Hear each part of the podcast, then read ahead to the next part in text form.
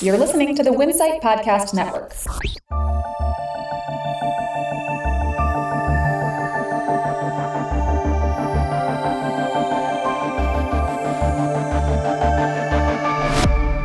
What should your restaurant promote in the coming months? Hello, this is Jonathan Maze, editor in chief of Restaurant Business. And in this week's episode of A Deeper Dive, I speak with David Maloni, a commodities expert on projections for commodity costs in the coming month. Think more chicken sandwiches and fewer burgers. Beef costs are going up and will likely stay there for a while. David talks about why that is and how long it could take before those costs start coming down. Think more along the lines of years and not months. We also talk extensively about chicken prices and why those costs are so cheap, particularly relative to other commodities. And we talk about other commodities such as pork belly, grain prices, and my favorite, cheese. We're talking food costs and a deeper dive, so please have a listen. All right, we are here with David Maloni. David, welcome to the podcast. Thanks for having me, Jonathan. All right, David, what you been up to lately? So I started my company Datum FS uh, roughly a year ago. Uh, commodity analytics, forecast, but also supply chain consulting for the industry. Uh, you know, my passions, as you know, we've known each other a long time. Mm-hmm. So uh, let's uh, chat about commodities because um, I hear a lot of different things. I'm going to start off with chicken because mm-hmm. uh, you just wrote about that not too long ago. What's going on in the chicken markets right now? Well, uh, the chicken markets are down pretty hard from last year. You know, I like, as you know, I like to say the cure for high prices is always high prices, right? uh, and um, uh, but we've seen them start to to find some support as of late, and and one of the you know producers have uh, certainly pulled back on production domestically a little bit uh, due to poor margins. But you know, you're also seeing um, competition with with beef. I mean, beef prices are are are very expensive, and I'm sure we'll talk about that more in a minute. But but chicken is at some of its best values, at least at the wholesale level, compared to beef that we've seen ever. To be honest with you, so uh, and that's a story that will continue probably for at least the next 18 months to two years. So um, a lot of opportunities with chicken here going forward, I believe. Yeah.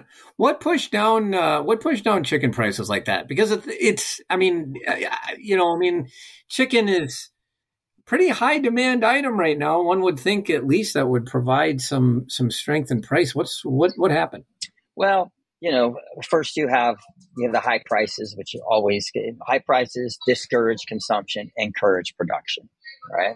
And so uh, we certainly saw that encouragement of production and some discouragement of consumption, right? And so, you know, prices were were yeah, quite honestly they were too high last year, right? They really were, and so, um, you know, and now due to high feed costs, I mean, margins are pretty tough for the producers and have been for several months. And, you know, just like the high for cure prices is always high prices, the cure for low prices is always low prices. Right. And you're starting to see that discourage production. And like I said, the value in, in chicken to beef is, is pretty much unprecedented right now. So um, we're starting to see it strengthen. Mm-hmm.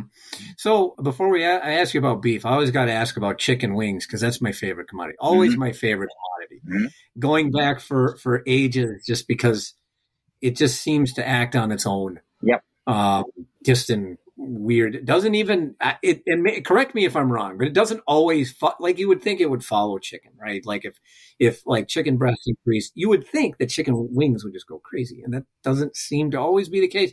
Where are chicken wings at right now? Chicken wing prices are very inexpensive historically.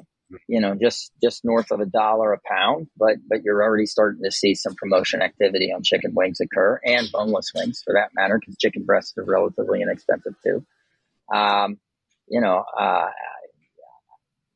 I think that the chicken wing prices we've experienced now, and you know, we're up about twenty percent in the last two months, but we're still historically very inexpensive. These could be some of the least expensive chicken wing prices we see for the next year or two. Oh wow! All right. Yeah. Again, the value compared to, to beef, right? Like, and I like. I'm with you. I love chicken wings. Right? Mm-hmm. Chicken wings are a very celebratory item, food item, right? They're fun. My kids mm-hmm. love them, right? Um, you know, I think they're primed to be uh, heavily promoted here, especially in the food service industry over the next uh, probably at least the next six months. Really? Yeah. Yeah. I mean, we're getting into chicken wing season. Yep. Um, and uh, so, um, but but there's still so it's it's it's, it's interesting because we're you're probably going to see like an increase in chicken wing prices over the next few months leading up to the Super Bowl, which is totally seasonal. But a dollar over, just over a dollar a pound. I can't remember the last time it was that cheap. Yeah, it's been a little while. It's been a little mm-hmm. while. I mean, we were north of two dollars a pound last year, so um, yeah. Certainly a, a, an historic value, and, and you know when you we'll talk about beef in a second. When you look at chicken breast and chicken wings compared to hamburgers, um, I mean you're talking about a wholesale price difference of a pound, well north of a dollar a pound, really? and that is really historically high, right? And so there's a lot of incentives to to feature chicken wings, chicken breast, not as much tenders, but uh, but still incentives there for tenders as well. Mm-hmm. And I would some, imagine that some of these chains, particularly these chicken wing chains, you know, I mean, chicken wing chains like Wingstop should be pretty in pretty decent shape from a profitability standpoint, given the fact that they've raised prices so much over the years that um, you know that when you see costs go to that extent, that's you know got to be pretty nice for them from a profitability standpoint. Yeah, it certainly helps. But, you know, uh, I don't know if you know this, but uh, over the last two years, I, I, became an operator. I own a restaurant in Sarasota. Uh, mm. And it's not, as every operator will tell you, it's nice to have those commodity costs coming down, but the labor costs are not. They're still going up. Right. And mm. so it's still tough, you know? Yeah. Yeah. So, what kind of restaurant did? When did you become an operator? I didn't know this. Uh, so almost two years ago, I own a restaurant uh, downtown Sarasota. It's been here for 30 years. Coffee shop bakery, uh, kind of iconic brand, uh, right on Main Street, 60 seats outside, called Pastry Art Cafe. So okay. bakery, coffee shop, etc. It's, it's fun. I don't, you know, I'm we're the principal investors. We don't really operate it. But, okay. Uh, we certainly watch watch form budgets and watch where the money goes. All right. So you decided. Uh, what made you decide to make that leap? Well, um, you know, I had left my, my the prior company, and um, uh, quite honestly, my wife and I love where we live in Sarasota, Florida, and was being presented with some opportunities outside Sarasota that maybe scared us a little bit. so we thought about buying a business in town, what kind of anchor us here, right? Mm-hmm. Uh, may not have been the most the best financial decision I ever made in my life, Jonathan, but but uh, uh, actually, it's been a lot of fun. We do some cool things for the community. We're really a community haven. We do a lot of work with addiction recovery, a lot of work with the homeless um, mm-hmm. in downtown Sarasota. So it's it's really good personally for me and my family. No. Yeah. yeah. Restaurants are fun business. At the end of the day, yeah. that's what this yeah. is about. It's always about fun. Like even if you're just you just you're starving and you need to head to McDonald's on your way home from work. I mean, that's just that there's that little bit of somebody's doing the work of making your dinner for you. And so there's always a little bit of you know a, fun it just makes this this this business it's just a fun business. Yeah. Period. That's uh, what's so great about it. I mean the, the the most one of the most intimate holiest things we do as society is to eat together right? Mm-hmm. to participate in that we view it as an honor right mm-hmm. yeah yeah it's yeah. great business all right let's talk beef uh, yeah. because that's uh, what's going on well, uh, we had the cattle supply is declining. Uh, it's mm. declined for four straight years. Uh, the principal drivers of that have been uh, drought in the southern plains. So you think Texas, Oklahoma, etc. Um, you know, when you have drought, it's very hard to build the herd because you just don't have the grass to feed them. Right? You can yes, you can supplement with hay, but if you can't grow grass, pretty much can't grow hay. Right? So it's tough. It becomes very expensive, and then you have inflated feed prices, which which from the feedlots uh, can decrease demand for the um, for the animals, and and uh, that kept prices artificially low. And lo and behold, you got poor margins, so they start decreasing the herd. So um, there is no indication, at least as of yet, that that herd decline has stopped. We did see pasture conditions improve during the spring. but the outlook uh, it's starting to get dry again in Texas, and it's expected that drought's expected to expand over the next three months. So um, it's going to be at least a couple years before we start seeing improvements in beef production, and beef production is going to be low next year, really low. It's low this year, but it's going to be really low next year. And to so to explain, so like the, beef is, you know, really has got a couple of year cycle. Yeah, I mean, so um, so if you could explain for people why it could. So in other words, we're probably a couple of years into a high price beef environment. Yeah, can you explain why that is? Yeah, so so even if they started building the herd today, mm-hmm. right? You know, by the time you you make those decisions and um, uh, you start retaining even the short term impact of building the herd is decreasing beef production because you start retaining more cows or more animals to breed. Does that make sense? As opposed to sending them to slaughter. So um, even if we did uh, start, even if we are building the herd right now, it's likely at least back half of 2025 before that because of the site by the time you grow the animals send them to feedlots etc that's like a two year cycle right? So, um, you know, it's more likely probably 2026. And, you know, beef production next year. I mean, current current beef production estimates from the USDA have at the smallest level since 15 and the third smallest mm-hmm. level since 05. But if you look at it per capita beef production in the United States, currently it's forecasted by the USDA to be the smallest since 1952. 1952. 1952 which predates you and I, buddy. Yeah, a little bit. Yeah, a little bit. Um, so, so what does I mean? I mean, so we're we're probably uh, we're probably in a uh, pretty long run up for prices here for a while. Do we have any sense of how long that might take? Uh, you know, I mean, the cure for high prices is always high prices, and the idea again is to discourage consumption. It's going to be very hard for it to encourage production in the short term, right? Yeah. So uh, I, I, would say that beef prices are going to remain a problem for at least the next 18 to 24 months. And it's probably closer to three, three years. Wow. Yeah. I mean, the problem with, the problem with beef, as you know better, far better than I do, the problem with beef, unlike say chickens, you know like we have i mean we had you know you have high prices uh in you know one month and then like in four months it can recover very quickly yeah. um you know beef it takes years uh yeah. and you have to have uh you have to have uh, it, i mean it, it, just takes years to rebuild the supply uh, of beef um and so essentially when you're in a cycle like this it takes you know it takes a while to to rebuild and it's kind of you know i mean to me it's a it's it can be very frustrating when you get into environments like this because you you're just going to have high beef prices for a while. Yeah. Mean, the good news for the industry is chicken is relatively inexpensive right now mm-hmm. and provides a yeah. tremendous value, and that's why I'm I'm at least very bullish on consumption for chicken over the next two years. Um, you know, which should be supportive of prices. I mean, um, you know, I mean, the two big ones for food service are beef and chicken, and beef is extremely important, but, but, but and you know, the beef is king, I like to say, but, but chicken is extremely important and, and gaining in popularity, particularly for, you know, particularly for, uh, for the younger folks.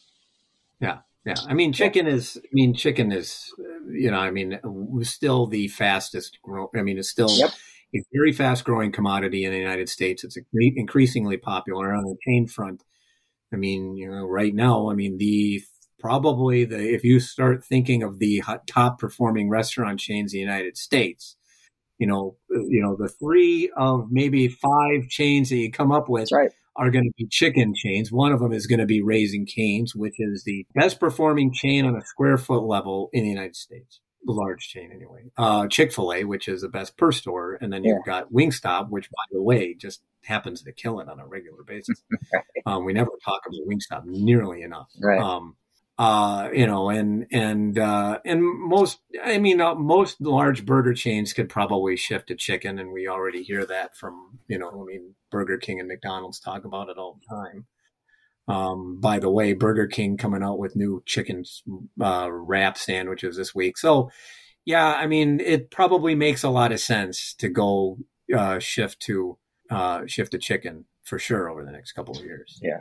Um, that's what consumers want anyway. So now I also read uh, something you read on pork belly. Yeah. Um, so in other words, your bacon is going to be more expensive too. Yeah. What's going on with pork belly? Well, yeah. I mean, this has been a pretty quick run up, and, and commodities that typically that go up fast have a tendency to come down fast. So we'll say that. But, you know, pork bellies have gone from like 80 pork bellies is uh, the primal from which you make bacon from, and uh, pork bellies have gone from like 80 cents a pound to north of two dollars a pound over the last six eight weeks or so. Part of this is what's going on with Prop 12 in California uh, as far as limiting, um, you know, the regulations around hog production and what kind of pork they can sell there. There was some confusion around that. There's some, been some dates, and there's still some confusion around it. But there, um, there was some relaxation of dates, which encouraged some, uh, let's just say, production and inventory building.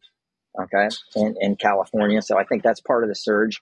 But again, it, I mean, the cure for low prices is always low prices, and you're starting to see you're starting to see retail feature activity jump quite a bit on bacon, and um, you know um, I don't expect that to stay up at these levels for a long time. Uh, I think we will moderate uh, those price levels, and and bacon will be more expensive next year than it was this year, but there's no indication that, that bacon prices are going to uh, run away from us for an extended period of time. At least not yet. Mm-hmm. Mm-hmm. Now, because there is a lot on the on the pork front uh, with with regards to, I mean, I think there's a couple of states that are looking at uh, rules on on gestation crates and stuff like that, and you know, a lot of a lot of a lot of talk about the potential impact that that can have on pork prices. Does that stand to have a significant impact on pork prices going forward? If assuming we see more states adopt well? I, I, think that it has a significant impact in those states mm-hmm. uh, at the wholesale level because um, it, it, and, I, and I don't want this to come off the wrong way. I'm not saying it's right or wrong. I'm just saying it, it is, it just makes production more challenging for producers, yeah. right? And in some cases, those producers are likely to limit their production there or limit their supplies there. So mm-hmm. I think particularly in those states, it could be problematic where potentially it could benefit costs in other states. That makes sense. Really? So it could try actually lower costs in some states. I, I think that that um, the product will will go and be produced where it is most behooves the margins involved for all parties. That makes sense. Mm-hmm. Got it. yeah. yeah. yeah. Sure. Right. All right. So um, we've had a pretty, uh, I don't know if you know this, but it's been hot out this summer. Yeah, yeah, yeah. I mean, we some of the some of the temperatures seem insane. Any impact? Is that having any sort of impact on any any any commodities going forward? Any concern there? Yeah. So, yeah, I mean, the grain crops are certainly have been a challenge, and this is a big year for grains, and it's something that, that everybody should be watching very closely right now. Um, you know, we, we've had inflated grain prices, and that's important because grains or feed are, are your one of your principal costs for the major exposures for the restaurant industry, which are protein and dairy. And um, you know, um, we went into these these this this crop year very optimistic about how it was going to be, how, how what yields were going to be, et cetera, for no other reason than we're due, right? We're due. Uh, and the El Nino uh, setting in typically is a little bit more favorable for weather. Uh, we had an extremely dry, hot spring. Uh, some of the smallest rainfall in many of the major states in the Midwest that we've seen. It's since improved, but you know, crop ratings are solidly. So the USDA comes out with crop ratings uh, every Monday, and um, they rate it in five categories. And typically, I pay attention to what's in good to excellent condition. Uh, but you know, crop ratings in good to excellent condition are tracking in the uh, for corn and soybeans are tracking in the 50s, uh, so 50% ish, 55% ish, right? Uh, is rated good next to condition. Five year averages for this time of the year is up in the low 60s. So we're still subpar. And that, that five year average isn't a very good number because we've had some challenges the last five years. So I'm not I'm not comfortable yet with these crops. Although the markets have come off uh, quite a bit over the last eight weeks or so, I'm not comfortable yet.